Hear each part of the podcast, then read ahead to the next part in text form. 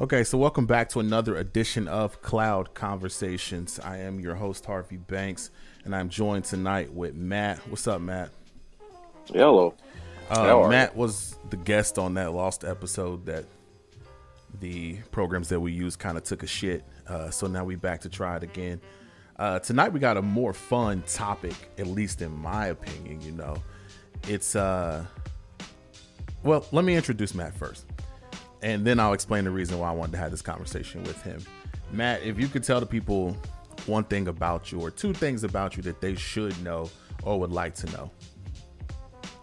Oh, I'll man. put you on the spot. Yeah. Uh, yeah, yeah. Um, well, uh, I was born a poor black child.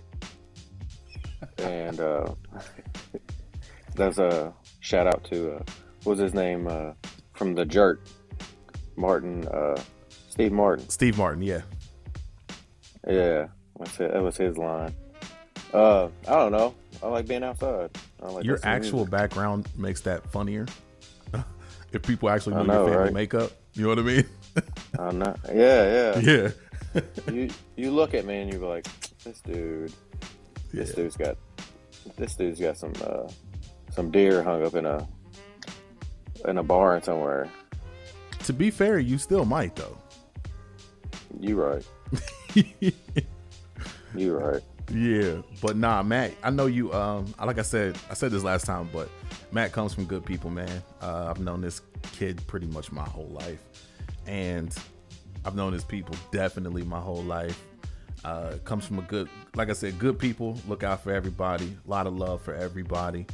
Um, but I consider Matt to be like a renaissance man, especially when it comes to art and music and just culture period uh, over on his instagram at lord booty sweat i i always there's a few people's different instagrams that i check for check for. And yours is always one of them just because it's uh it's always some eclectic shit man. And it's always some stuff that like people might just think they cool pictures but they don't know what you standing in front of you know what I mean? So like yeah. they don't know what yeah. these landmarks are, but I I catch it and it's like always like I enjoy people oh. that go that extra mile to appreciate culture. You know what I mean? Man, I coming from coming from where we came from, and it's so small, and people don't like to get out, and I think that always like push me to like continually stay in a position where I can leave. You know always seeking a job or something that uh, lets me do that. I keep telling my kids that too, man. Like it's always good to just get out of your comfort zone, and mm-hmm. there's no better way th- to do that than to just go somewhere you you never been or with people you don't know, because like that's like one of the first times that you got to ask yourself like, I might not know who I am yet, but like who do mm-hmm. I want to be? You know what I mean? And like where yeah. am I comfortable at? What's kind of my lane? And you can only find that outside of your comfort zone, outside of where you grew yeah, up at. You can't really definitely. find that stuff there, man. So believe me, I know that's that's that's why I said again, like it was things that catch my eye that I like. I, I like this person's style. I notice stuff like that because, like you said, coming from where we come from, like you just you don't really see a lot and then you you grow up around people that don't really want to see a lot if that makes sense. Yeah. And so i moved as a teenager and then i moved around to different places and like i seen a lot a lot that i didn't know about before and that's when i knew oh shit like hey i'm really small and i'm not that important in this world and b like yeah. it's a lot going on out there. I just want to see it you know what i mean? Yeah and so well, I uh, appreciate uh, you digging digging the gram. Yeah, you know I do it. I try you know to, I do it. And that's I why to, uh, I like the I like stimulation. So yeah, if yeah. I can uh, put something on there that somebody's like, oh, that's dope. That's what it's for too, man. Like we've been, I've been, I've been battling with social media so much internally, like for like two or three months now, just because mm-hmm. I don't like where it's at like what it's doing to people mentally. And at the same time I love what it could be if that makes sense. Mm-hmm. like like I like the ideas of what it what it was supposed to be and what it's supposed to be used for. And, and like like with you right? Like i have been gone from kentucky for 15 years. And then like mm-hmm. being able to see like what you up to what you turned out and you know what i'm saying things like that yeah. i discover so much stuff on instagram and on social media that i got this love hate relationship and it's like i've really been struggling with that shit lately so i always appreciate anybody that's like taking the time to care because that's something mm-hmm. we don't get a lot of people doing nowadays like people don't really or they act like they don't want to care anymore. You know what I'm saying? Like that's become the new thing. And I'm like, nah, like take Bro, the time get, to make that shit. Get ready for the get ready for the metaverse. Yeah. So me and Loriano, we had a my, my homie, we had a uh, he's from Oregon. We had a conversation on that last week. Dog. It's wild. Even since then, like I've seen some other stuff and it's either gonna be the greatest thing that to happen to mankind or the worst. and I don't you know. Seen WALL-E, right? Yeah, yeah, yeah. That's a good one. Bro, that's yeah, it. Yeah, that's it. That's it. And it's uh, that makes me think of something. I'm gonna ask you too, because maybe you have an opinion on this. I just be thinking about shit sometimes, but it's like, you ever think about let's humans and what we've done in the last 125 years, right? In comparison to what we did in the previous thousands of years. Yeah. You think we could be moving too fast? Mm, I don't know. They say that when Rome fell, when that whole empire fell, it set back uh, human or this whole the whole human species back so many hundred years. So Really? If that was, if that was, yeah, if that was still, if that never happened, they say that uh, we might be light years ahead of where we are. So I don't know. I don't think. I mean, going. What was crazy is learn when we learned how to fly, and then we went to the moon in like twenty years. Isn't that? Crazy? I don't think it's that long, but yeah. that's that's what's crazy. It don't take much, dog. It's that's fast, and mm-hmm. it and it makes me think like I be feeling ancient. Like I'm 34 years old, but I got a son that's 50. He's about to be 16 actually, and so like, Jeez. right. I explain stuff to him, and he's just like, "What you mean y'all didn't have the internet?" what do you mean you couldn't be on the phone at the same time as the internet? And I'm like, no, mm-hmm. dog, I'm telling you, this wasn't that long ago. Like, and he's like, right. I was in high school, man. Yeah, and he's like, right. And I was just like, man. My mom used to it. pick up the line and cuss whoever's on the line out when I was talking to him. Yeah, definitely. Get off the phone. It's ten o'clock. Get off the phone. I'm supposed. I'm with my grandma. She was the church clerk, and they used to like fax her shit like email, right? Mm-hmm. And so she would be like, "Don't be on the phone. I'm supposed to get a fax in." I'm like, dog. Why can't they just call you? Because the funny thing was, you know, they was old people too. So they would call her to tell her that they about to fax her some information. And I'm just like, man. Anyways, like I said, we've we've moved on from that. Uh, life is good. I am happy that you know the kind of technology we have now can let us connect here and create this thing that's actually going to live in the universe forever. You know, just to put some gravity on this. Um, but today, what I wanted to talk about was actually none of that shit because I can go on forever about that. I'm struggling, man. Um, I had a conversation with my son, and it led me to be like, what is my top three albums of all time? And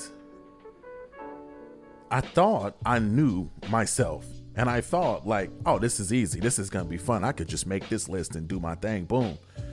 Man, I struggled so hard because there's so much great music from so many great artists that it's uh it's almost impossible. And I felt like it was uh I was torturing myself, putting myself through this and then I was like, okay, this is definitely a conversation that needs to be had. And again, I'm having it for fun. People out there, we're having it for fun. Just because this is my favorite three doesn't mean it has to be your favorite three or any of them have to be in there. Again, this is just me.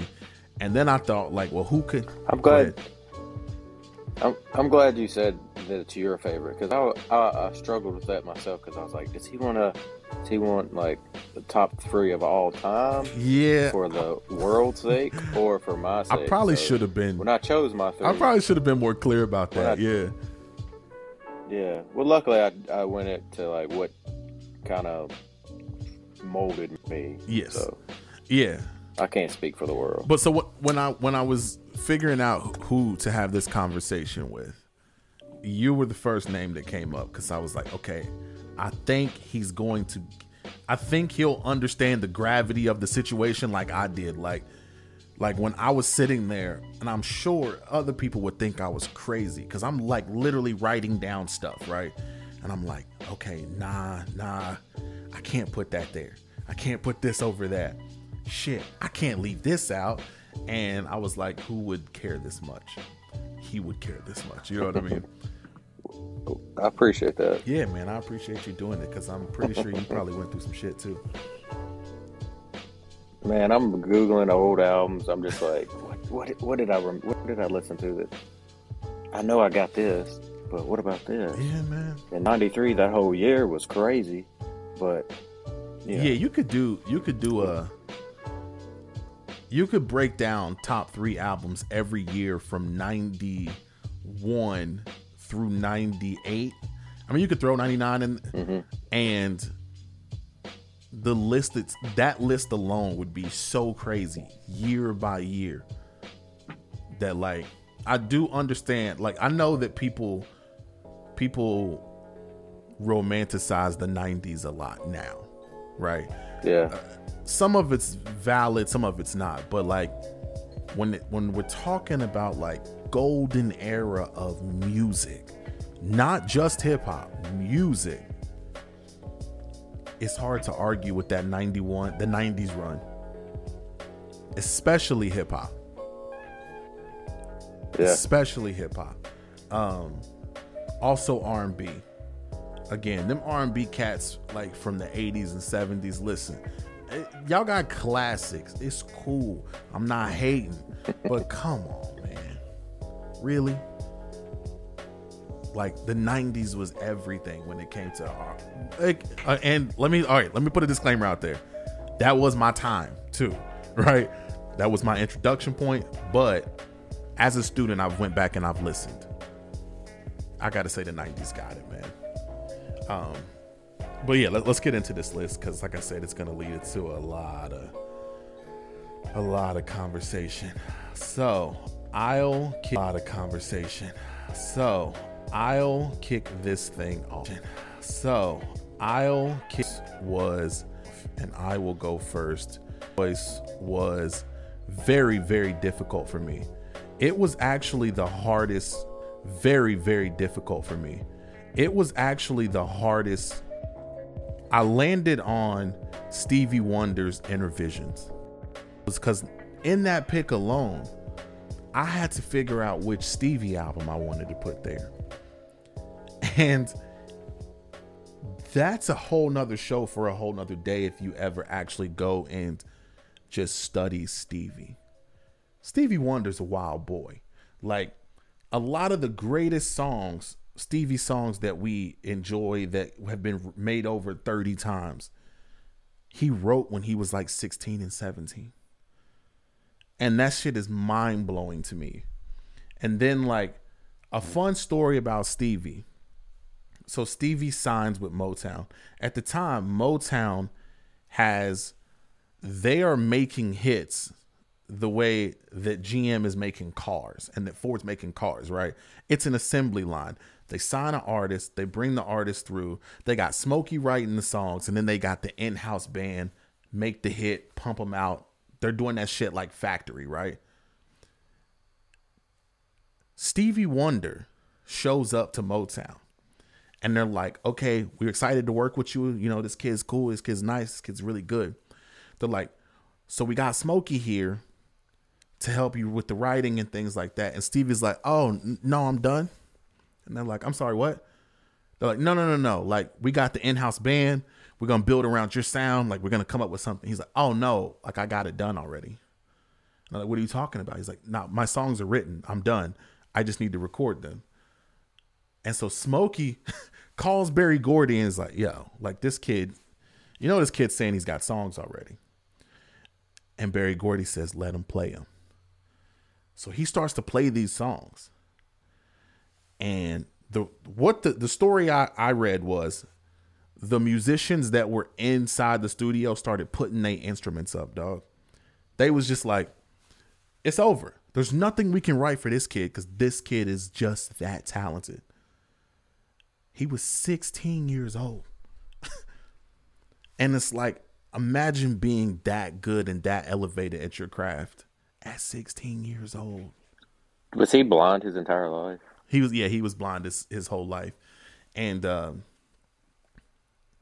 I would imagine that that's, I don't know what that's like, obviously, but like, I mean, just creative wise, I would think it would turn all your other sense. Like, obviously, yeah, Stevie can probably hear better than other people, and you know what I mean. Yeah. But like, I'm talking the imagination, right? The details that Stevie must feel. So if if when Stevie's singing to his woman, it means more because he's talking probably through his hands, right? Mm-hmm. And you know he can only feel these things. And so like it makes it feel to me it's a little more authentic. And so when Stevie gives his perspective, it's almost like an innocent perspective. Like you would like like a child, you know what I mean? What do you think of this to a child? And they're going to give you that answer and even if that answer is wrong, it's like you know they really believe this shit. Mm-hmm. And that's that's what Stevie was musically to me. And I'm going to be honest, I chose Innervisions and the only reason I chose Innervisions because this my all-time favorite Stevie Wonder song is Jesus save the children of America, man. And it's I'm telling you this song to me it doesn't really matter my mood. When it comes on, it puts me in a certain place. And whether that place is happy, whether I'm kind of down that day and I just need a pick me up, or a motivation. It's just the way Stevie put this song together, and also just nerd fact like st- songs weren't structured like this back then, and Stevie just did whatever the fuck he wanted to do on a record, and was like, "Y'all gonna listen, and you're gonna play it this way." And I know it really don't make sense for radio, but take this shit anyways. And so I'm gonna play some of this here. YouTube, um, if you're watching, if you end up watching this on YouTube, you're probably just gonna hear a blank just because boy, do they be hating when it comes to this music. But I do want to say I don't own any of this music that we're gonna play tonight. I'm not trying to pretend to. So just let this shit fly, please. And this is Stevie Wonder, and this is off Innervisions, which is number, my number three album of all time.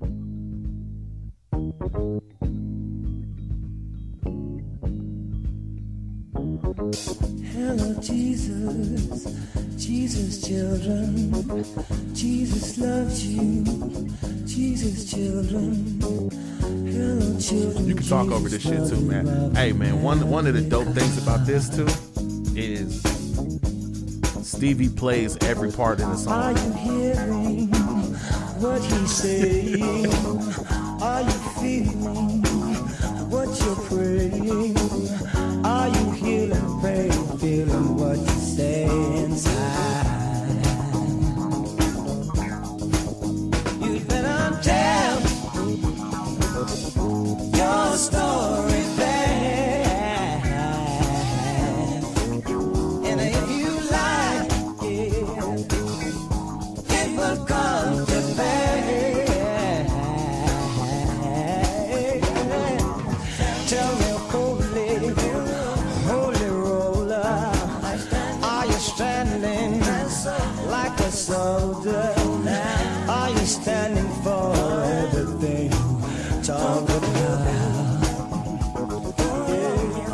That was Stevie Wonder. I'm gonna stop it there. That was Stevie Wonder's uh Jesus Save the Children of America off of Innervisions, man. Like What's that do to you? man, it just feels good. And it'd be certain vibrations for me that just feel good.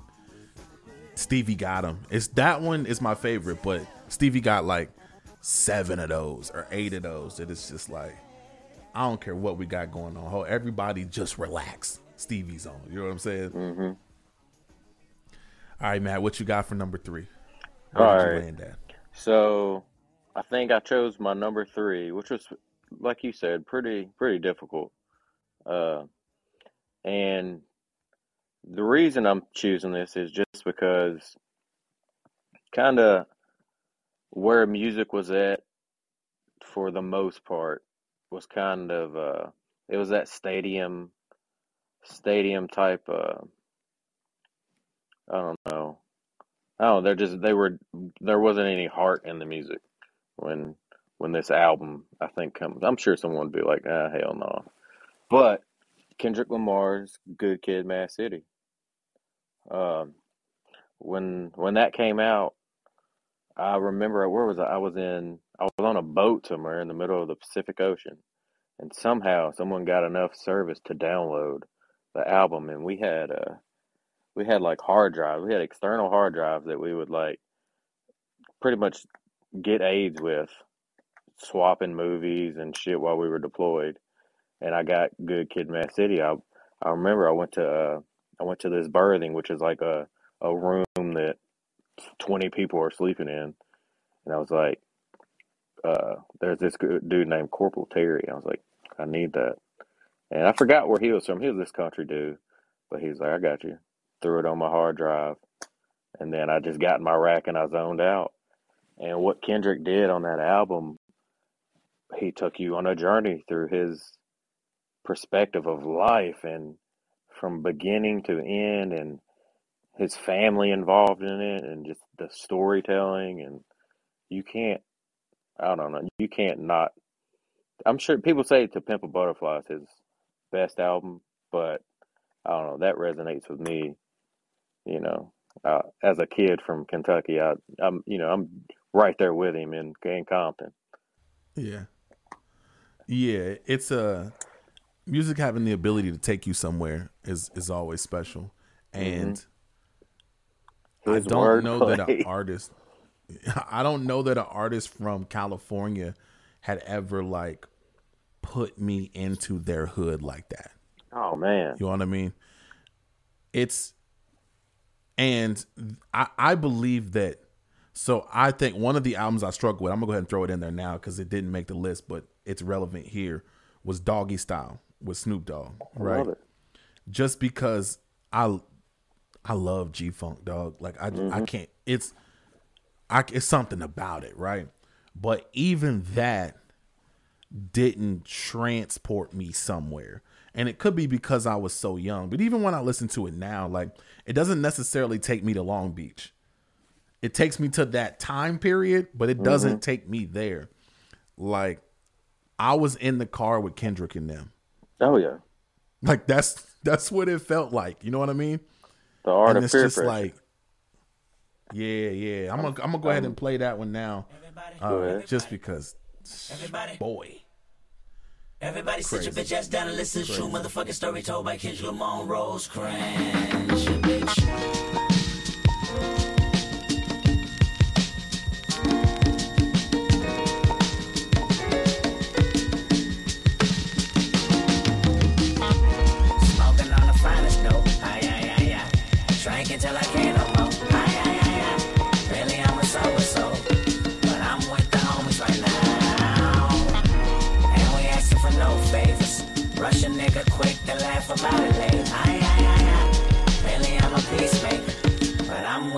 Homies right now. And mama used to say, say, say, one day gonna burn you out. One day it's gonna burn you out. Wow. One day it's gonna burn you out. One day it's gonna burn you out. He really about to put us in the right mindset now.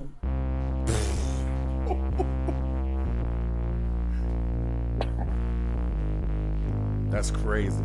fuck. It make you just put the hood on, dog. Like yes. You know what I mean? Man. I hit the blunt way too hard, Me y'all. and my niggas four deep in a white Toyota. A Low quarter down. tank of gas, one pistol, and orange soda. Janky stash box when the federal rallies a roll up. Basketball shorts with the Gonzales Park odor. On the mission for bad bitches in trouble. I hope the universe love you today. Cause the energy we bring is sure to carry away a flock of positive activists and fill their body with hate if it's necessary.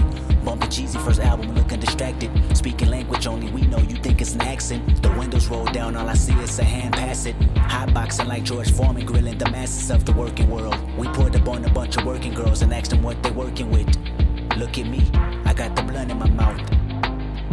Usually I'm drug free, but shit, I'm with the homies. Yeah, nigga, we off a pill and Remy Red. Come through and bust your head, nigga. Me and the homies, Sag all the way to the liquor store where my niggas pour four and get twisted some more. me and the homies, I ride for my motherfucking niggas. Hop out, do my stuff, then hop back in. me and the homies. Matter of fact, I hop out that motherfucking be like, doo doo doo doo, doo doo doo doo doo. It's 2:30 and Air conditioner broken, I hear my stomach screaming. Hungry for There's anything levels unhealthy, to and the- if nutrition can help me, I'll tell there's you to suck levels my to dick, then I'll continue eating. We speeding on the four. I get goosebumps. that dude right there is different. And as I was listening to it that time, I was listening into Kendrick takes it somewhere that it needs somewhere it needs to go. But I was paying attention to the beat too.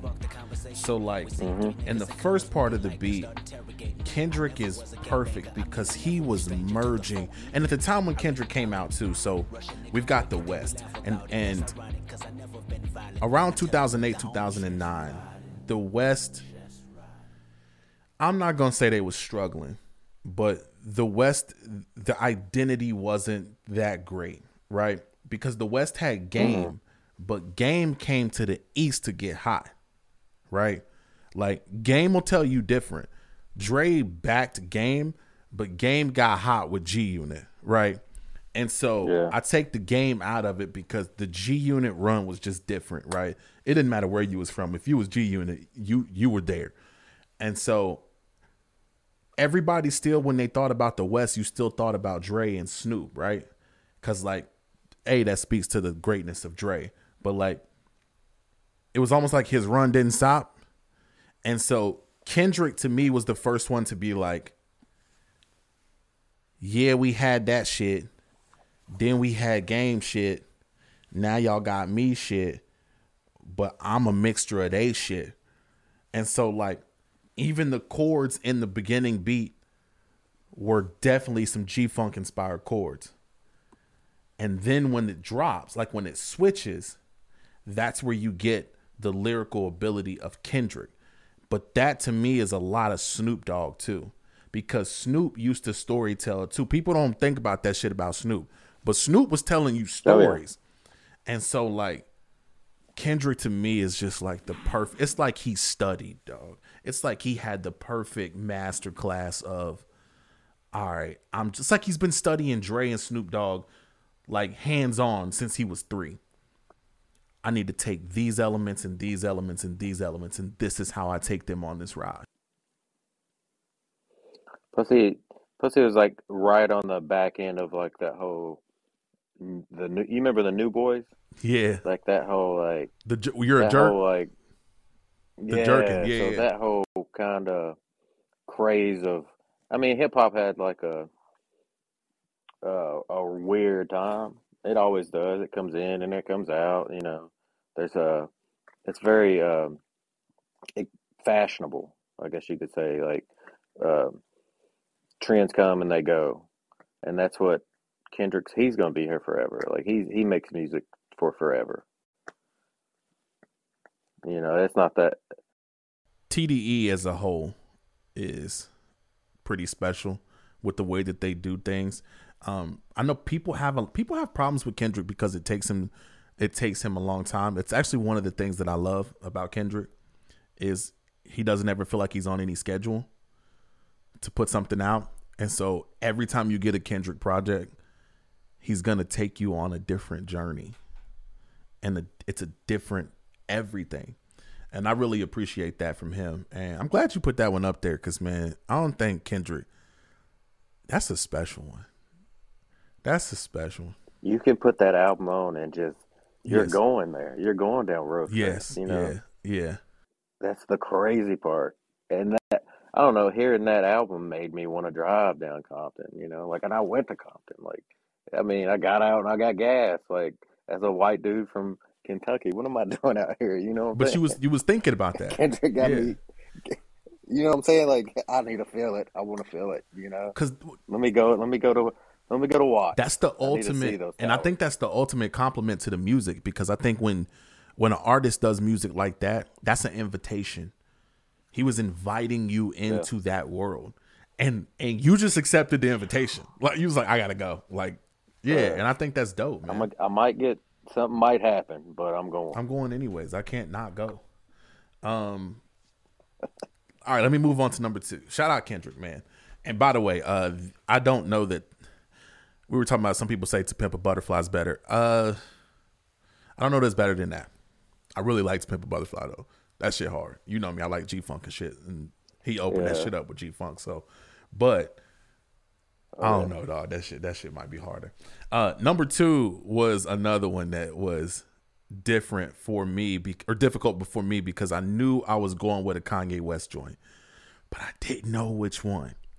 And so, for me, I was just like, I remember what College Dropout did to music, to how people people listening to music, to people making music, to how the beats was sounding, everything changed, right? And so I was like, I know this needs to sit in some museum somewhere as like, ah, that was the moment. Like, I think LeBron was the moment that everything changed from 90s NBA. It's like, oh no, this dude is different. This dude is six eight. He's the fastest on the floor, but he's like the biggest and the strongest too. And that's not supposed to all be the same way. Things are different and they're not going to be the same anymore. Right. And then I was, so I was wondering how you follow up something that became so massive that everyone started to emulate that, right? Everyone either had a Kanye beat or had a beat that sounded like Kanye, right? And so I was like, what's going to happen after this? And then my favorite Kanye West album. And I went through, for context, I went through and listened to every one of them before I landed on this because I had to make sure. Like I had to make sure, sure. And my favorite Kanye West album is Late Registration. And the funny part about that is I remember when it first came out, it really wasn't my favorite. Like it just really wasn't. It was cool, but it really wasn't my favorite. But like every time I go back and listen to it, it's the one for me that I don't skip. He's got a couple that comes close, but literally we got down to the point that it's like, but I do skip that one song. This was the one for me that it was like, nope, late registration, the production on this, how he structured it, um the letting people shine. Kanye featuring Paul Wall on that album at that time. At that time, Paul Wall was fairly new, but Kanye seen how dope he was. And so like I remember that being like a hey, y'all know Paul Wall's that dude, right? Cuz I have been saying that to people anyways. And Kanye putting him on there, I was just like, yeah, okay, cool. He gets it too. Thank you for the world to see. And then like you put him on a Tupac flip. and then he also had the game on another record. And then the actual song I'm going to play. And I went back and forth on which song I was going to play for this album. But the one I'm going to play, Kanye's not even on it. It's common. But it's like a it's like a break in the album. It's like I'm taking you on this journey, but now we got to have a you're at a concert and we need a, a, a, a outfit change. let me let my mans come in and take this mm-hmm. thing home. And so like my favorite point in the album is Common's My Way Home. And I just think it's dope that Kanye would let somebody get a whole joint on your shit.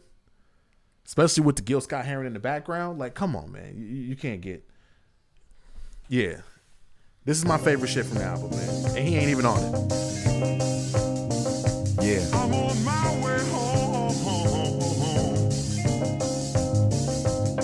They say home is where the hate is. My dome is where fate is. I stroll where souls get lost like Vegas. Seen through the eyes of rebel glasses. Pray to God that my arms reach the masses. The young smoke grass in grassless jungles. Rubber band together in cashless bundles. We wear struggling chains. Divided only hustle remains. Making sense of it, we hustle for change. Revolution ain't a game, it's another name for life fighting. Someone wanna stay in their corner like Mike Tyson. Heights fighting for hits to heighten they hell. Don't he know he could only get as high as he fell? Show money becomes bail. Relationships become jail. Children are unheld. I wish love was for sale. Behold the pale. Horse got me trapped like Arkell. I bail and it Might not be such a bad idea if I never, never What if. Tyler Crowley was on the, on the second verse? They would scrub him off the digital version. I could, uh yeah that was my on my way home. Uh kind of in the same vein that like kendrick will take you to rosecrans and you know all these albums will take you to these different places. Uh having now been to chicago quite a few times it feels like it right? And so i got to chicago late just because i wasn't ever trying to go to chicago because i just wasn't really trying to go to chicago. That shit was like two hours from my house right. And uh it's funny because i remember like one of the first times i was driving through chicago. And the music i feel it right?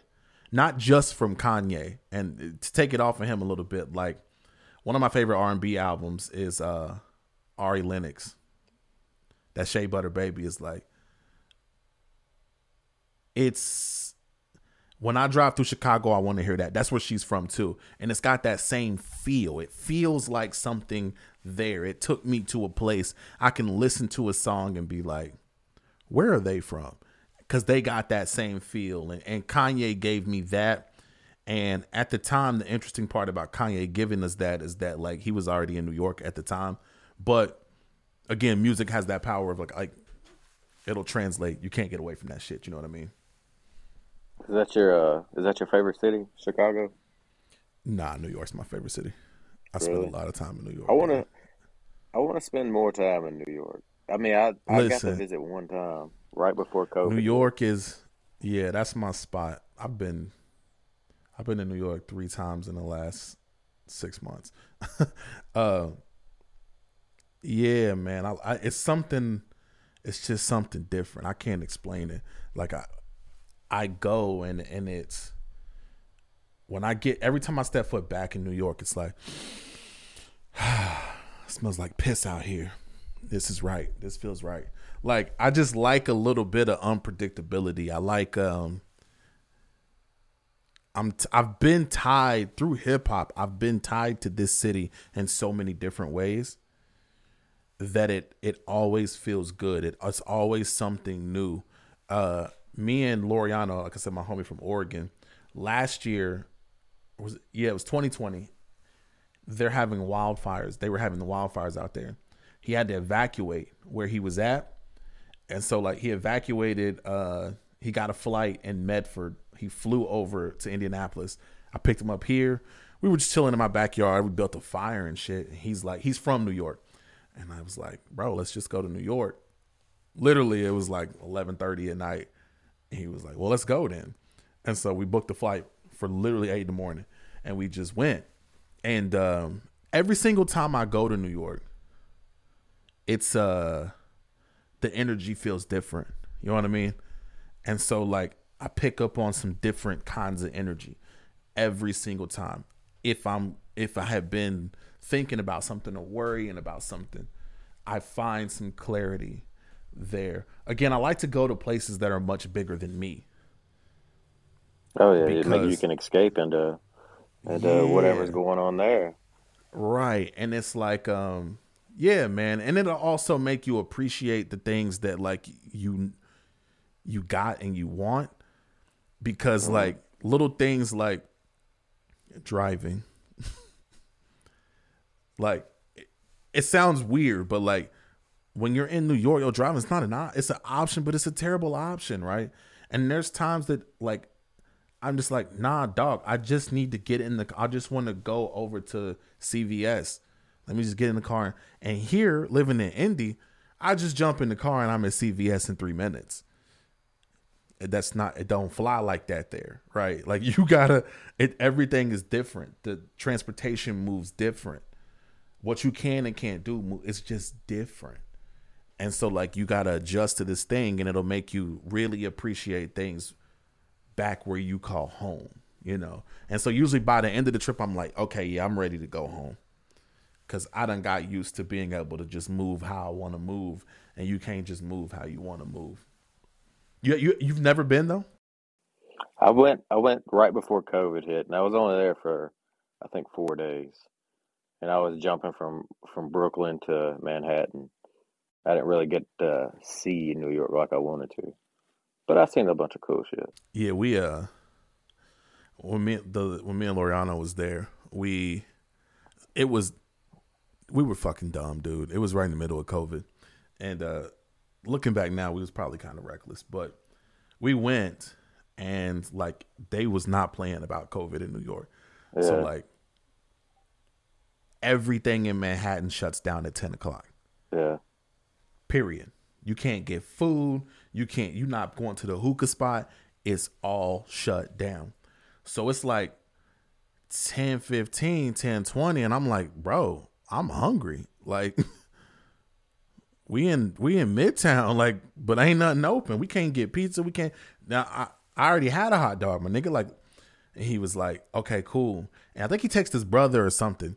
His brother lives in Jersey now, but they was like, yo, there's some spots open in Brooklyn. So I was like, cool, we're going to Brooklyn. So we jump on the subway, we head over to Brooklyn, and uh it's a couple places open, but the place we were going to closed. And here's the problem. It's raining, right? And it had just started raining, but it wasn't too too terrible. And so we go, we jump off the subway. We got to walk like 6 7 blocks to get to this place for it to be closed. Then it starts pouring raining. So we run back down to try to catch the ferry back over. And the dude's about to close the gate. And he's like, nah, y'all got to get a token. And I was like, okay, cool. Where the tokens at? He's like, up at the top of the thing up there. Like, you got to go up there and grab a token. I said, cool. You can wait for us. We about to run up there. And he's like, nah, I can't wait. Closes the gate and bounces, right? And that's the last ferry for the evening because they had inclement weather. So I'm like, fuck. We pouring down. It's it's soaking wet. And then this Indian guy was just like, he had ordered food from a place and he was standing up under this canopy trying to be dry. He was cool as hell though. And we we kind of ran up under there to get dry and we was just chopping it up with him and he was like, Y'all smoke? You hungry? You know what I mean? But uh we ended up having to call an Uber. And that shit was like fifty eight dollars to get back to Manhattan, dog. It was disgusting. It was disgusting. But overall it was a good trip. New York's a good place. New York's a good place. But let's move on. Let's move on. You uh number two for you. What you got? Okay, number two, uh, I'm going with Pink Floyd's Dark Side of the Moon. Um, this was uh, introduced to me by my my dad. I call him my dad. That's my stepdad, Willie Hunter Icewater. Um, everybody knows him, but he threw he threw uh, he threw me this CD because he had it on CD, and he was just like, "Listen to this." Um, I'm probably 11 or 12. I'm, he he sees I'm dabbling in music and whatnot. I'm throwing random posters up of you know um, different types of artists in my room and shit. And I'm I'm kind of thumbing through his uh, vinyls and see what he has. But he threw me that, and he was just like, "Listen to it, just see where it goes." And that's one of the first times I listened to music and realized how you can use sound to kind of how they went from one side of the earbud to the other side of the earbud, and you could hear shit in the back. Oh my God, you could hear it in the background. You could hear, you know, these these notes and these sounds that they they were able to put you out of your comfort zone, but make you feel so comfortable.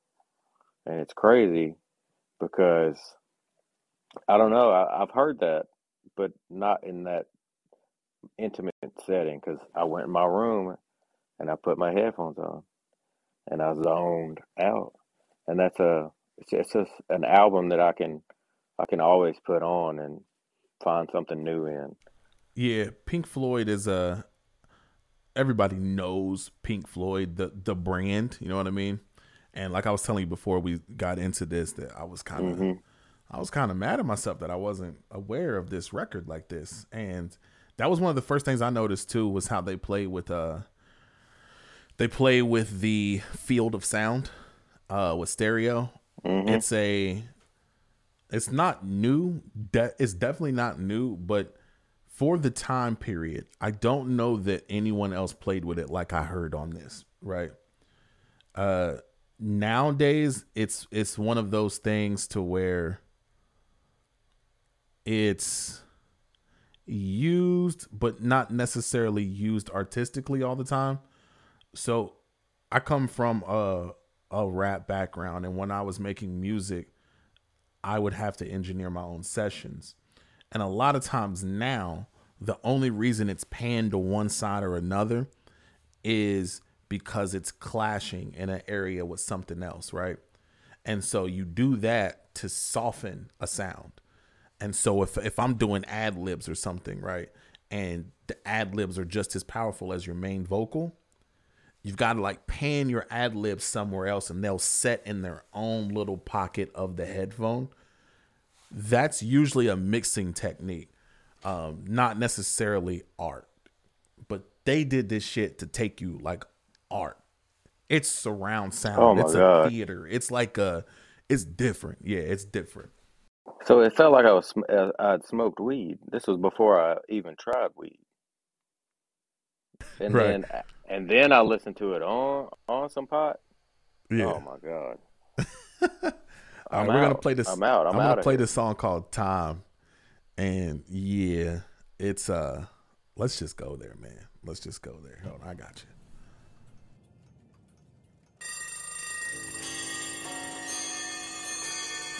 I'm gonna play this whole build up. It's a long intro, but like, I ain't fucking with it. I'm gonna let that shit ride, man. It sets it up.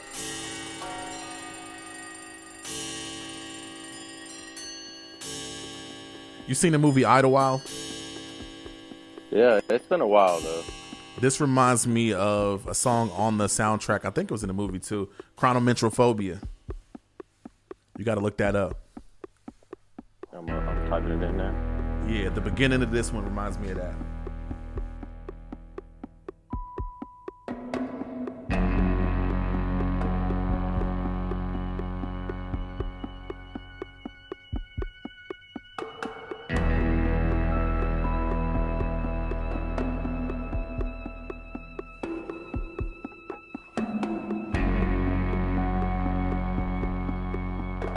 Just want to like drive through the desert in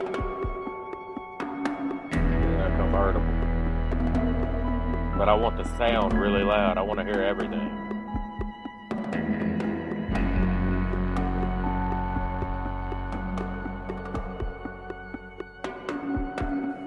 I need to see the mountains off in the distance. Maybe Yeah. a wolf howls. I see it. Yeah, that's it. That's it.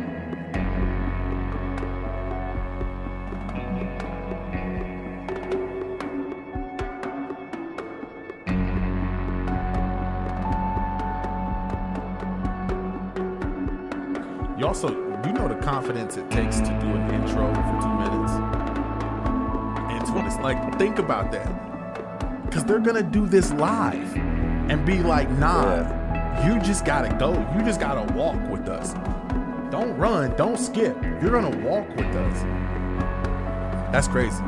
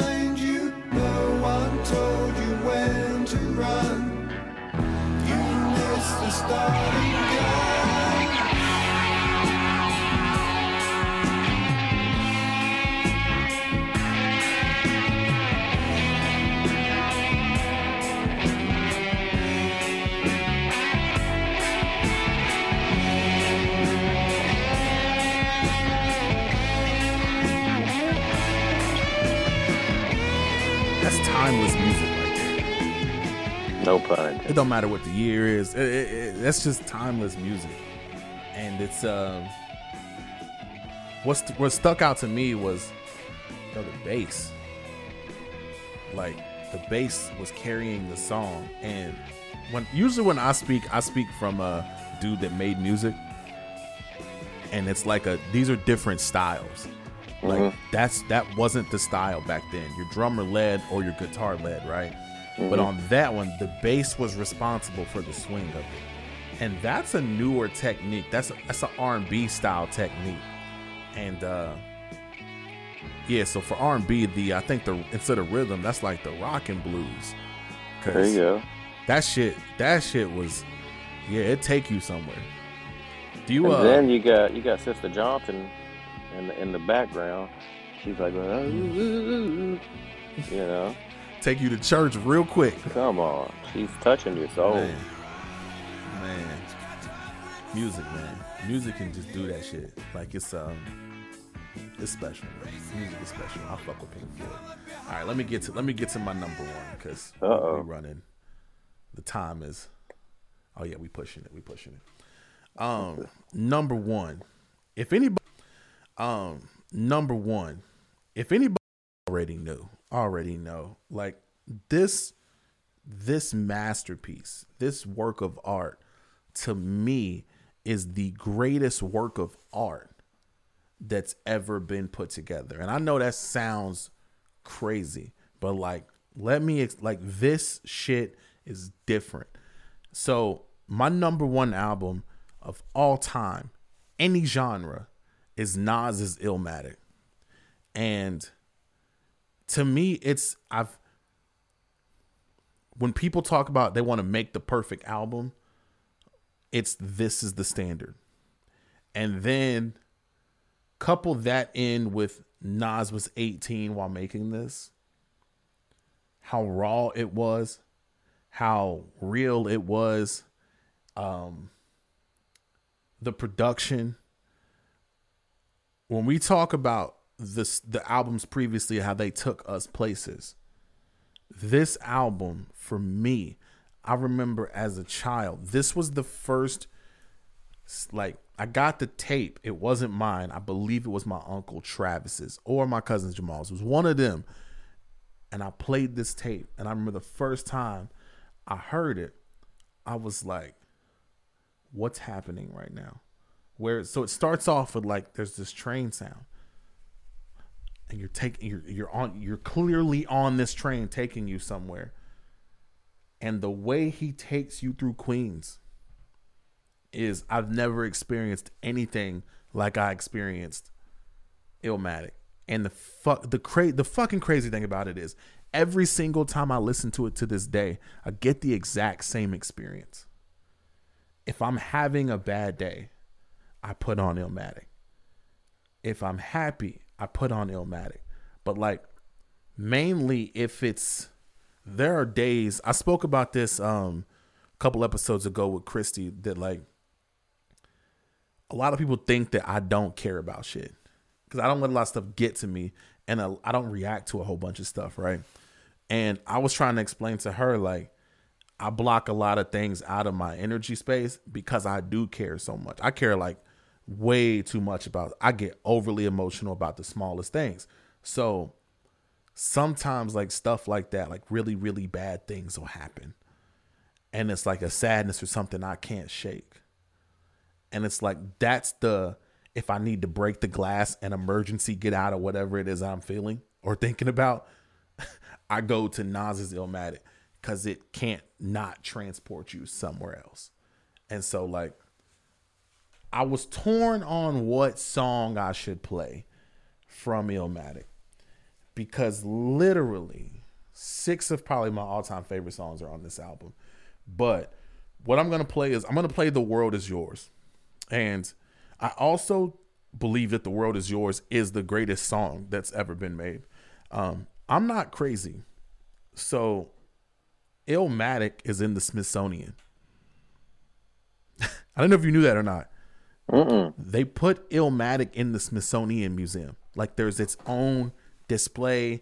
He had he donated stuff from his actual room and stuff. Like they put it in the Smithsonian as in like if time ends or if we no longer are here and someone finds this, we want this to kind of represent what we were about.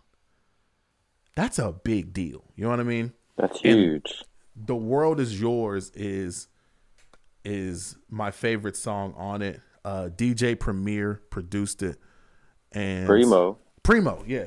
And it's uh dog like it, this shit is just wild. It's just it was the perfect beat for the perfect song at the perfect time for the perfect artist during the perfect time period. So i'm just gonna play it man. I'm gonna shut the fuck up. I'm just gonna play it man. I'm gonna shut the fuck up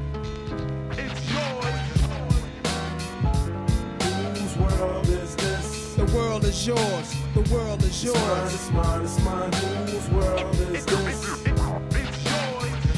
It's. Mine, it's mine, it's mine. Whose world is this? The world is yours. The world is It's mine, yours. it's mine, it's mine. I sip the Don world P, watching? Gandhi till I'm charged and writing in my book of rhymes. All the words past the margin. The whole of mic I'm throbbing. Mechanical movement, understandable smooth that murderers move with. The thief's theme. Play me at night, they won't act right. The fiend of hip hop has got me stuck like a crack pipe. The mind activation, react like I'm facing time like Pappy Mason. With pins I'm embracing. Wipe the sweat off my dome, spit the phlegm on the streets. Sway Tim's on my beats, makes my cipher complete. Weather cruising in a six cab. I'm on Taro Jeep, I can't call it. The beats make me falling asleep, I keep falling. But never falling six feet deep. I'm out for presidents to represent me. Say what? I'm out for presidents to represent me. Say what? I'm out for dead presidents to represent me.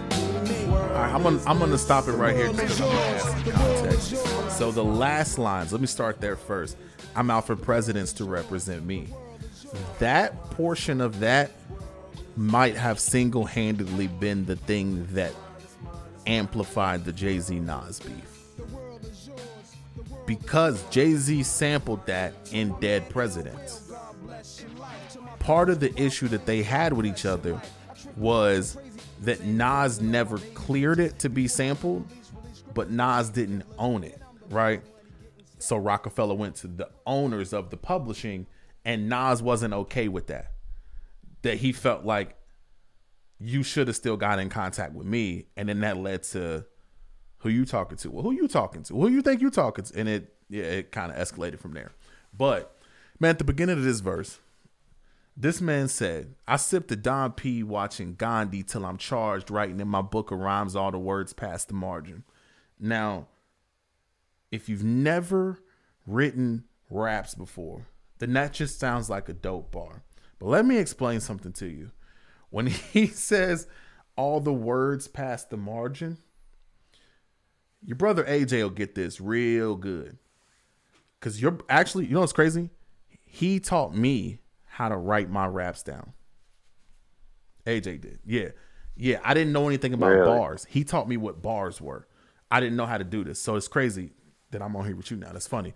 But when he says all the words past the margin, That's because he went into the next bar of the rhyme. He was supposed to cut it off. So when he says all the words past the margin, you can just visualize literally on the paper he wrote it past the margin and he wrapped it into the next bar.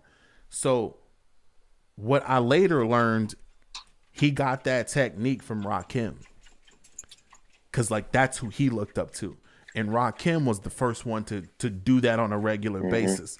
Go into or set up the next bar with that little in between phase that normally people don't rap in. Like you just kind of let it breathe and go to the next one.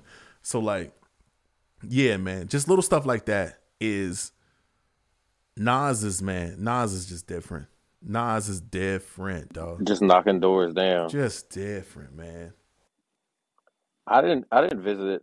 I- I didn't visit Illmatic until probably seven years ago, and I bought the album. And I did this whole like I'm trying. Like I, we were getting away from buying albums, and that's what I wanted to do. I wanted to buy albums and play them, and you know, look at the artwork in the uh, in the uh, CD cases, and actually feel these albums.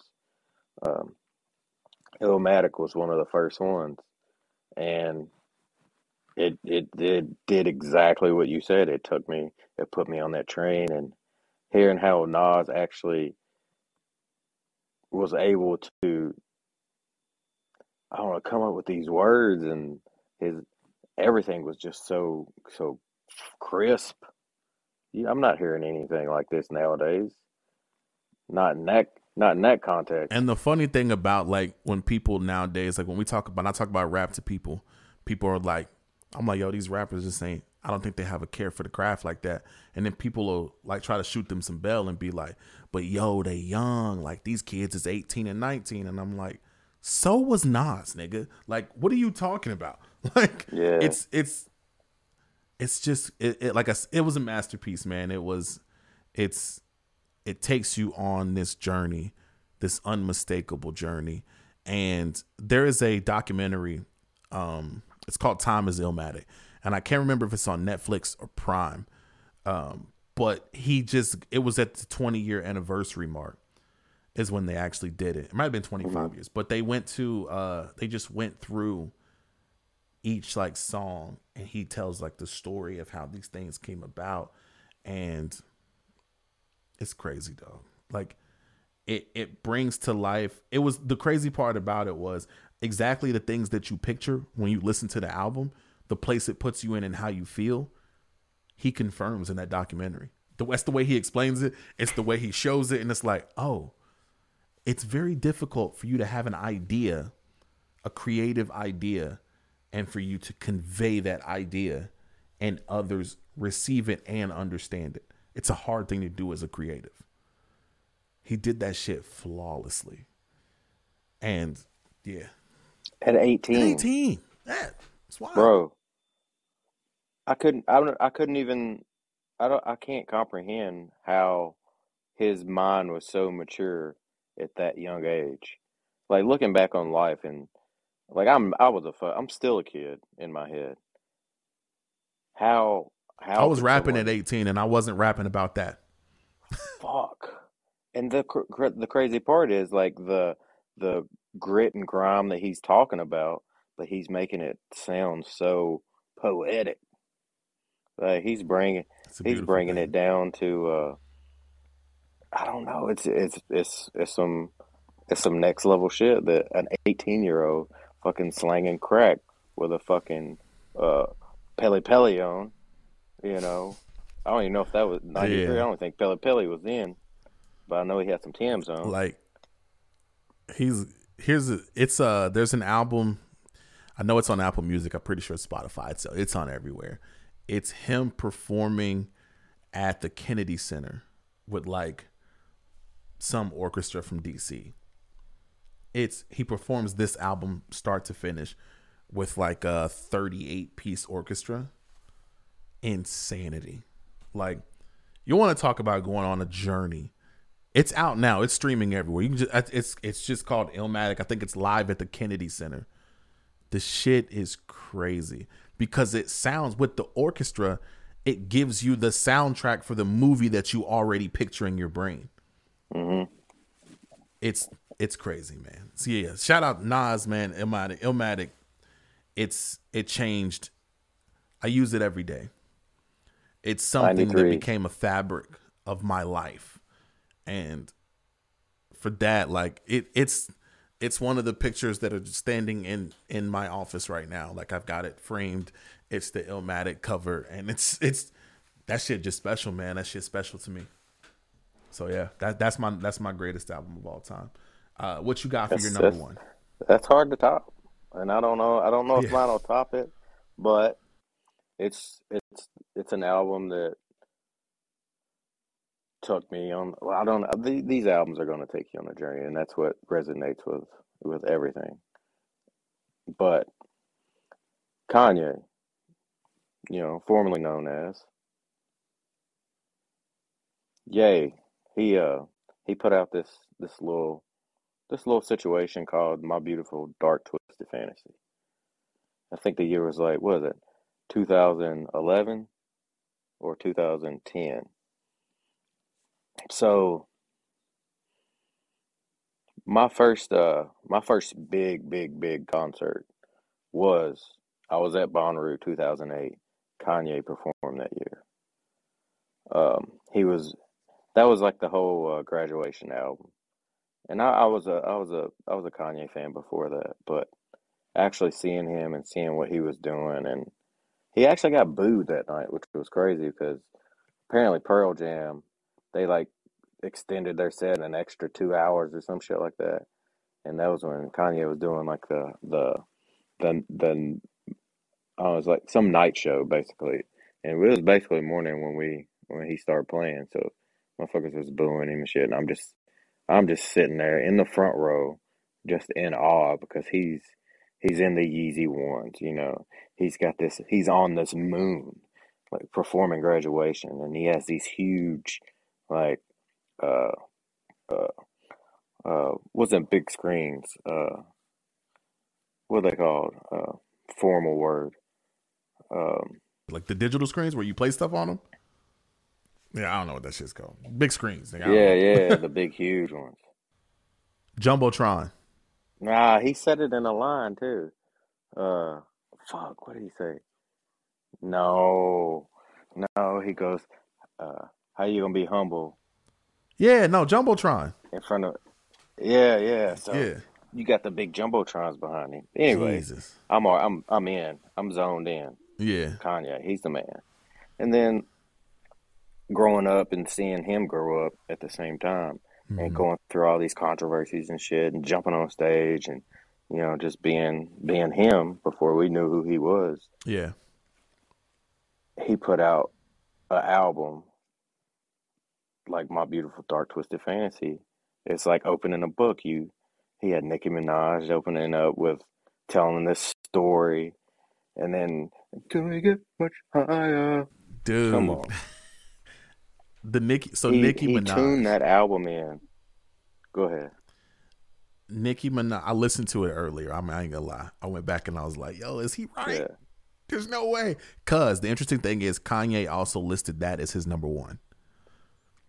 Dark Twisted Fantasy was his number one album. Was- That was his favorite of his cata- catalog too. So I was like, "Am I missing something?"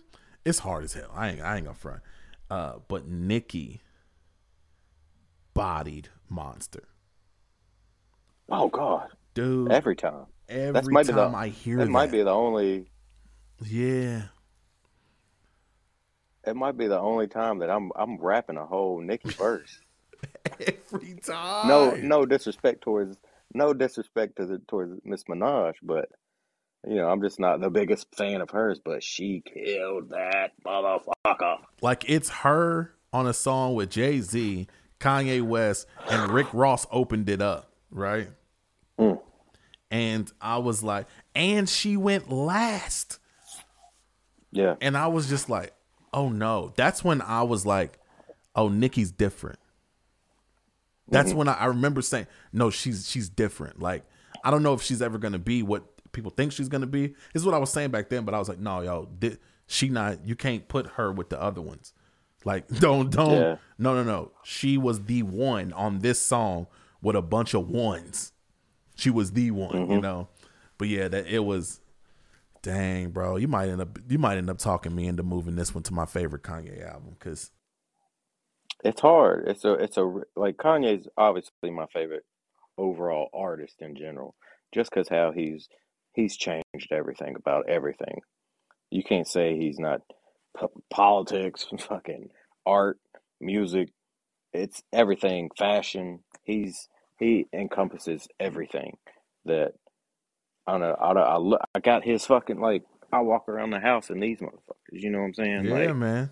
He changed everything. You, like you said, like it's um, it, even strictly on this album because it's a lot of places we can go on this album too.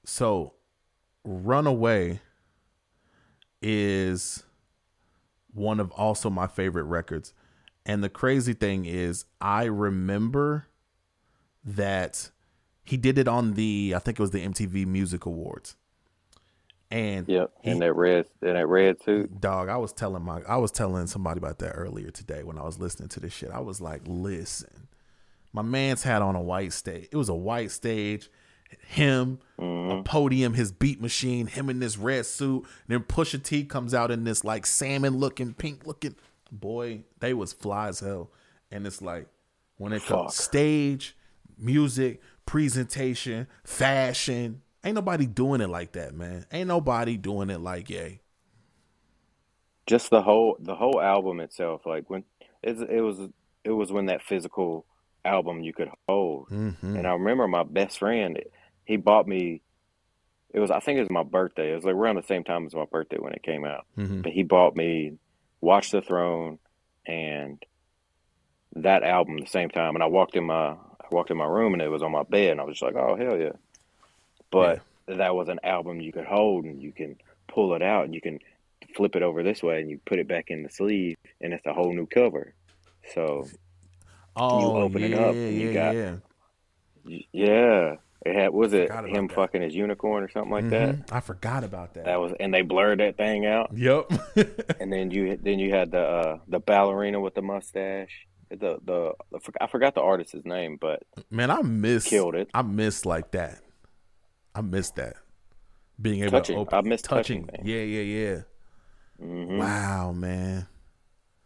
You know, it's some artists that are still doing then that had- too. Like uh Alchemist. oh yeah that's Everything that every project every project Alchemist puts out, there's always a fun little you can touch this item with it. You know what I mean? mhm. Yeah, I really miss I'm that. like I right now. That's that's what I'm doing. I'm trying to get back to uh, feeling things, feeling that nostalgia. Like I got right now. I got in the in the uh, on vinyl right now in the record player. I got Bandana by Freddie Gibbs and Madlib. That's that's just in the living room right now. Like I love holding this shit. You don't get that no more. And then also he made a whole fucking video album of the whole. Like he made a movie. All right, cool. So we back. We had some shit drop out on us, but we back up in this, and we're still talking about Kanye, man, and dark fantasy. And I was just telling Matt like how I think he might be swaying me to this being my favorite um, Kanye album, and we was kind of waxing poetic about being able to touch shit and the the genius that went into the the packaging. You know, like that shit's dope. And then you like, I remember hearing. Well, obviously, I'm gonna go look back at the album and see how he made the thing. But he flew everybody out to Hawaii, and they just zoned out. And it don't even sound like they made that in Hawaii. Like, obviously, it's it just it's just something to add to it. But going through everything he was going through, pretty much people hated him. He was uh, Taylor Swift, you know. It, it was like um, everyone was following Kanye. Everybody wanted to hate Kanye, but not the people who loved him. Everybody was, it was like Kanye did. That's what he does.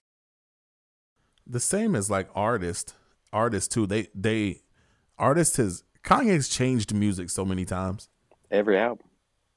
like yeah every single album because i was thinking to me i'm a big jay-z fan and i think that the blueprint 3 is Dark Fantasy Part 2.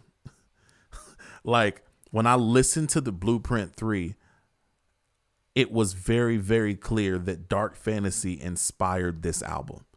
Like I can tell that Jay, I don't know that he would ever admit it, but I could tell that he was like, "No, I need a record like this. I need to start it like this. I need to take it then take it here."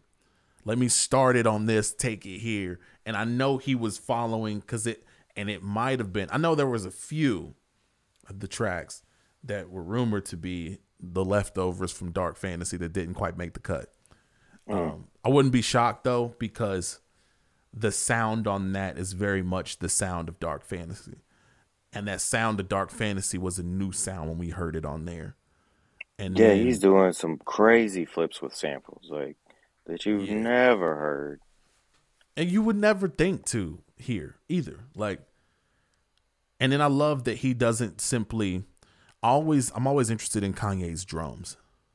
Hmm like which drums and what drum tone he chooses with some of these samples. Because some of the samples he'll give you are these beautiful melodic samples right? Hmm and he will throw these dark drums underneath them, right? And these drums that just push you back into your seat. And it's just like, whoa, what is happening right now? This went from being someone sing me a love song to it's dark out here and these are scary hours. You know what I mean? Like, and he he does that perfectly, man. Like, this man as a producer is just a genius, dude. Crazy. Plus, he put Chris, he put Chris Rock on that motherfucker. Facts. And Chris Rock was hilarious. God, man. Yo, Chris Rock is um that's funny. So he put Chris Rock on that album. On that album, the song we're gonna play, he also has Ross on it. And Ross would later use Chris Rock throughout a whole album as well.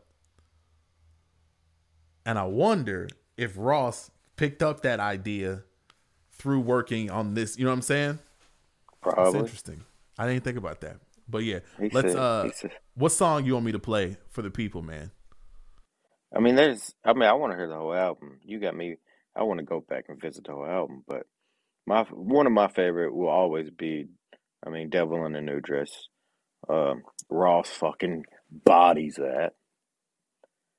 Mike Dean on the guitar, shredding. It's a uh yo, Ross's voice is so luxurious and the beat is so luxurious. It could only be him. And it's like when it comes to like all rappers have their pocket, right? And this is his pocket. I was That's just like- like I could listen to him rap for an hour on this beat, dog. Yeah, Like- that's his. That's my favorite Ross feature song. Anything. I'm gonna uh, let me start this because this. So beautiful. Uh, I love it though. I love it though. You know? Nobody plays with vocal samples like Put your Kanye hands to the man. constellations. The way you look should be a sin. You my sensation. I know I'm preaching to the congregation. We love Jesus, but you done learned a lot from Satan.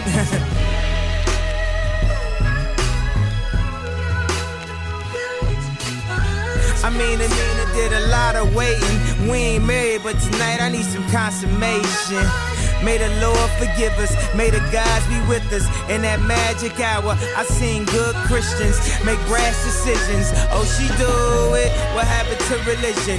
Oh, she lose it. She putting on her makeup. She casually allured. Text message breakups, the casualty of tours. How she gon' wake up and not love me no more? I thought I was that. I guess it's rubbing off. Hood phenomenon. Yo, the drums are just a suggestion in this song. That vocal sample is an instrument in itself. That's crazy. Summertime. Put your hands to the constellations. The way you look should be a sin. You my sensation. I know I'm preaching to the congregation. We love Jesus, but she done learned a lot from Satan. Satan, Satan, Satan. Also, Kanye did the hook, and while recording it, it's only one main vocal, no ad libs. That's when you know it's real, dog. It's the magic hour. The magic hour. And out of all the colors that'll fill up the skies, you got green on your mind. I can see it in your eyes. Why you standing there with your face screwed up? Don't leave while you're hot, that's how Mace screwed up. Throwing shit around the whole place screwed up. Maybe I should call Mace so he could pray for us. I hit the Jamaican spot at the bar, take a seat. I ordered your jerk, she said you are what you eat. you see, I always love a sense of humor, but tonight you should have seen how quiet the room was. The Leo Cone, a Dior Homme, that's Dior Homme, that Dior homie. The crib Scarface, could it be more Tony? You love me for me, could you be more phony? Put your hands to the constellation. The way you look should be a sin. You my sensation. Haven't said a word. Haven't said a word to me this evening. Cat got your tongue. Man, I done played that in the car with a chick before, just so he would, I could hear him hear say that boy, that line right there. Cause I know she mad. Oh man, dog! Like, I'm putting this on. And just when you thought it couldn't take you to another level, this shit right here, bro. And one of the dope things that they did, Ye knew what was coming, so he said, "Let's let this shit breathe for a little bit, dog." Cause Ross is gonna get on here and do what he do. Give it time to build and just breathe. Ross, don't talk. Let's just let it breathe. That's crazy. I feel like Mike Dean ripped the biggest bomb we hit before playing that. Yeah. And as he's exhaling, just playing this.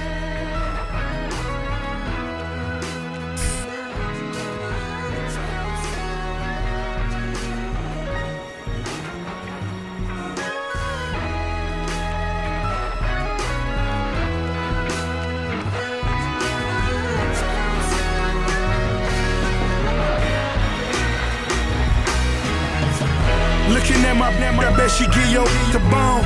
Looking at my wrist, it'll turn your to stone. Stretch limousine, sipping rose all alone. Double-headed monster with a mind of his own. Cherry red chariot, excess is just my character. All black tux, tuck shoes lavender. I never needed acceptance from all you outsiders. Had ciphers with Yeezy before his mouth wired. Before his jaw shattered, climbing up the Lord's ladder. We still speeding, running signs like they don't matter. Uh. Hater talking never made me mad. Never that, not when I'm in my favorite paper tag. Therefore, G4s at the clearport. When it come to tools, fool, I'm a pep boy. When it came to came I was quick to export. Never tired of balling, so it's on to the next sport. New Mercedes sedan, the Lex Sport. So many cars, DMV thought it was mail fraud. Different traps I was getting mail from. Polk County, Jacksonville, Rake, Melbourne. Whole click appetites had tapeworms spinning Teddy Pendergrass final as my as my burns. I shed a tear before the night's over. God bless the man I put the sights over. Getting Tupac money twice over. Still a real, real red Gucci sweater dice roller. I'm making love to the angel of death. Catching feelings, never stumble, retracing my steps. Imagine being in the studio, man. That's one of those records that like Yo, how do we end this? Like this song. Like, you know what I mean? Like you're just looking around like, yo, what do we do? Like this shit that man, that shit's so mm-hmm. crazy. That shit is so crazy. Ross did his thing in that one right there. It like it needed Ross on that. Yeah, yeah. It's a man, that's the perfect pairing. That was the perfect. That was it. Like that was. I'm pretty, and I, and I, w- I would like to know if if everybody in the studio at the time was like, "Hey, you know who this need, right? This would be hard for uh, a verse from Ross right now, and I, that's his best verse ever, right? I believe so. I In can't think opinion, of any that's- others. Yeah, yeah, it doesn't get better than that. It doesn't get better than that. I'm a big Ross fan too. Like I like Ross. Um, he's got a new album coming soon too. Richer than I ever been. I'm excited for that because uh, low key, low key Ross's albums. when it comes to picking production and uh, doing what it needs to do, anybody gets time. You run through Ross's catalog, and yeah, he cares as well. He cares as well. Um, but yeah, man, back back to Kanye. Back to this one. It it was uh, it was a special time too, and this was a dope time in music. Period, because this was what year was this? What year was this have been? I'm gonna say two. It gotta be 2011. 11 is where I'm thinking. And if that's the case, then I think we were one year away from the special double XL freshman group. Or maybe that was the same year. Was this the same year that we had like Curren$y, Crit, J. Cole, Mac Miller, like because there was the two year there was two years of this freshman thing that it, you look back and it's like yo what the fuck was going on those two years crazy legends i think it was it was around that time and yeah dog it was like kanye came through and was being like hold on young fellas hold on hold, hold on young fellas The end, the back end of 2010, November 10, okay.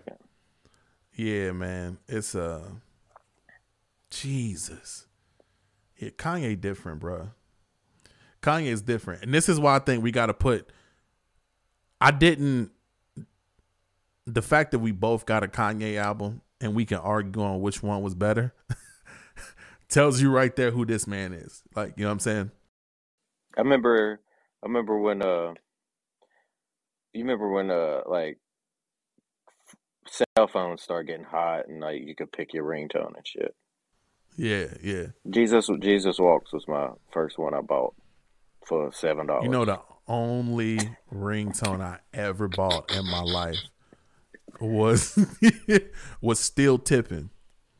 Oh gosh, that's That perfect. shit was my ring, bro. That shit was my ringtone for like three and a half years. Like that was my ringtone, and I th- I'm pretty sure that's the only one I ever bought as a ringtone. Yeah, And yeah, still tipping was that one for me. Jesus walks. That's crazy. That's crazy, man. I love music, dog. Ain't nothing in this Mhm. world like music. There's nothing in this world that can do the things that music do. Wow.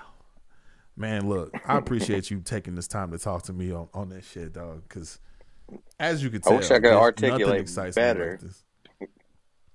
You can't, and you don't, and and but that's the beauty of like music. Like I know that some things that I articulate, people ain't gonna get, and I'm okay with that. Like it just means so much to me. And then like my perspective changed. My perspective is a little bit different because like I made a run at music, right? And once you start recording music and you know the process of recording music, it does one or two things. Yeah, sometimes it's uh it can you can be jaded, like you, you listen differently, and it's like you're listening with the critique ear.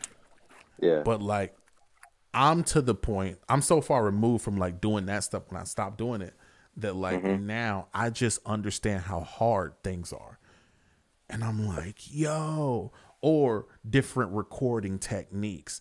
Because like back in 2010 when he's recording that album, what I was saying about Kanye the hook was a main vocal and no there was no dub tracks no ad libs. For a hook you normally do six tracks for it. Then you do an ad lib you try to boost it up. It it it needs to mm-hmm. be it needs to feel different than the verse kanye was like fuck that let me just go raw vocal on it just me and it's like that's a tactic i only ever done that when i knew i had something Nah, I need you to hmm. hear what I'm gonna say, and I want you to hear it exactly how I say it. It, it don't need to be polished. It don't need to sound perfect. No, don't punch me in. No, don't don't let me do no ad libs. Let's just play this shit because I want them to feel this the same way they're gonna feel it if they hear me rapping at the concert. This is how it feels. This is how it sounds. And so I'll be recognizing shit like that, or I'll recognize like what the fuck kind of song structure is he going by? Wait, that one was eight bars, but that was twelve. What is he doing? Like, and I'll recognize little stuff like that, and it'll it'll change the way you listen. And yeah, dog, I just be appreciating Well- greatness when I see it. What would you give? What would you give to like be a fly on the wall to like any of these six that we named Anything, in that room? I give my right hand, dog, I'm right-handed. Bro, I Like- said I was thinking my right hand. Yeah, I'd give you. Y'all can have it. Just to, just to, yeah. One night. I just need one night. Yeah, just to be like. No, just if I'm giving my whole hand, I want the whole album. You want to? Yeah, you got to be at every session. I want yeah, I need every session. Yeah, because I think about like I would like to see what I would like to see what Primo's face looked like when he tracked it and then was like, all right. So the night that he did that, they talk about it in the documentary. That's the first time he had met Nas. He didn't even he wasn't even aware of like the barbecue, the backyard barbecue freestyle and all that shit. He didn't know any of that. He was like he went on the strength of the the girl that was our A and R in the project called. Mm-hmm. And he went because he knew it was going to be a label check involved. like he didn't know. He's like, I didn't know much about this kid. You know, they told me he's young. He's like, so I, my expectations ain't really that high, but like I know it's a label, so the label check gonna be there regardless. And he was like, and I really rocked with the kid. He's like, and then he heard him. He heard him record, um, New York State of Mind. And he said, so that was an authentic moment where he was like, I, I don't know how to start this shit. He really, and then he's like, rappers, I monkey flip them with the funky rhythm. And he was like, and everybody in the room was just like, what the fuck just happened? Like, and there was, he was like, there was something so innocent about this kid that like, he really didn't know how to start it. So he just started rapping. And he was like, so I was in there. And then Preem was like, also, that's me singing in the hook. Whose world is this? He was like, I never sang a hook. But Nas was like, yo, I want you to sing it. He's like, and I was just so, I was like, yeah, I got it. You know what I mean? And he was like, but like, I hadn't really met the kid until that night. And then the masterpiece happened. He was like, but he's like, but I knew that night. He was like, I left there knowing. Uh-huh, go ahead. going going from the backyard freestyling Yeah. to that song. Yeah. It's just a, a seamless transition. Yeah, it's crazy too because Nas's brother Jungle is in the documentary, and like they asked Jungle, they was like, you know, when did you know that your brother was that dude? And he was like, we was probably fourteen, and he started rapping in the stairwell. He's like, and I told him, and I will tell everybody, no, no, no, my brother's a prophet. He's just better than y'all. He's better than us. And he was because Jungle was like, I wanted Jungle said, I wanted to be the rapper.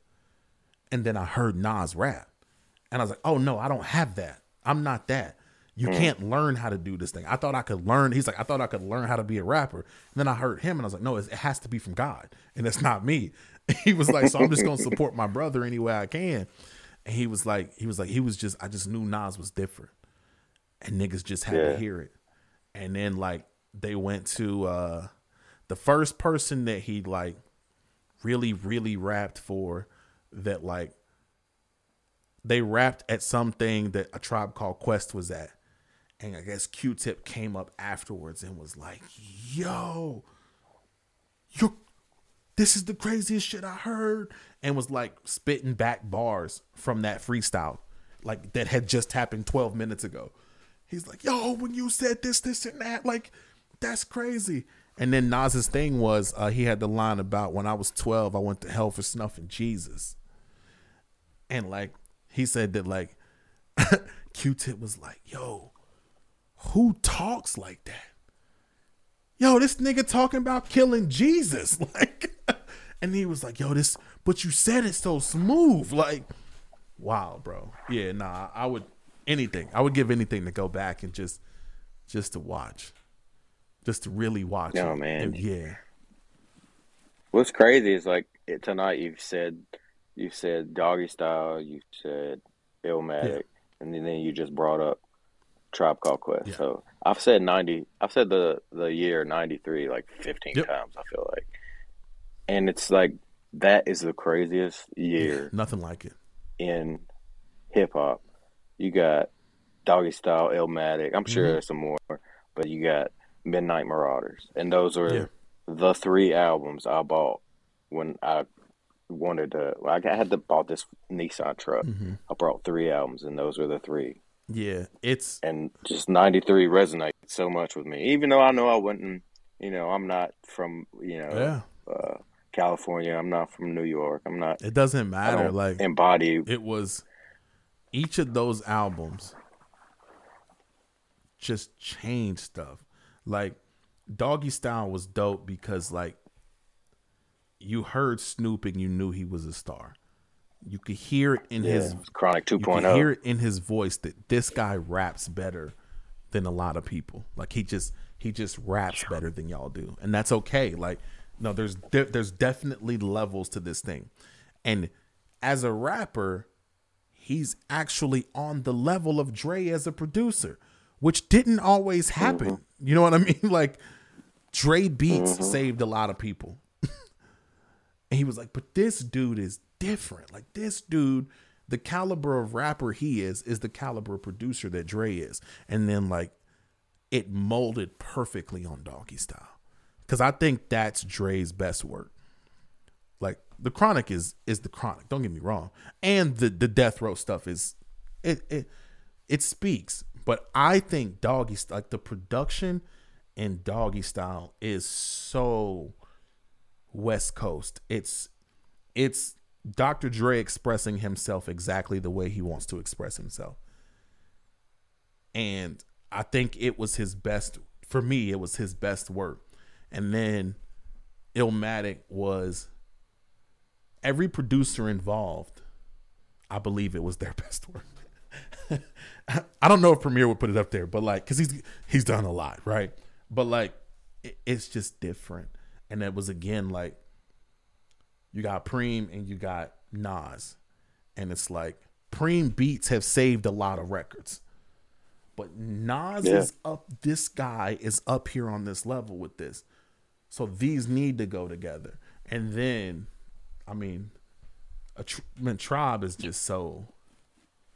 Tribe is so dope just because like they were like this is kind of our lane over here so we gonna do our thing and you can just walk over here when you want to and if like you really ain't into the zulu stuff that's cool you can walk in and walk out and walk in and walk out and it's all love and like everybody that was gangster rappers love tribe and backpack rappers Yeah.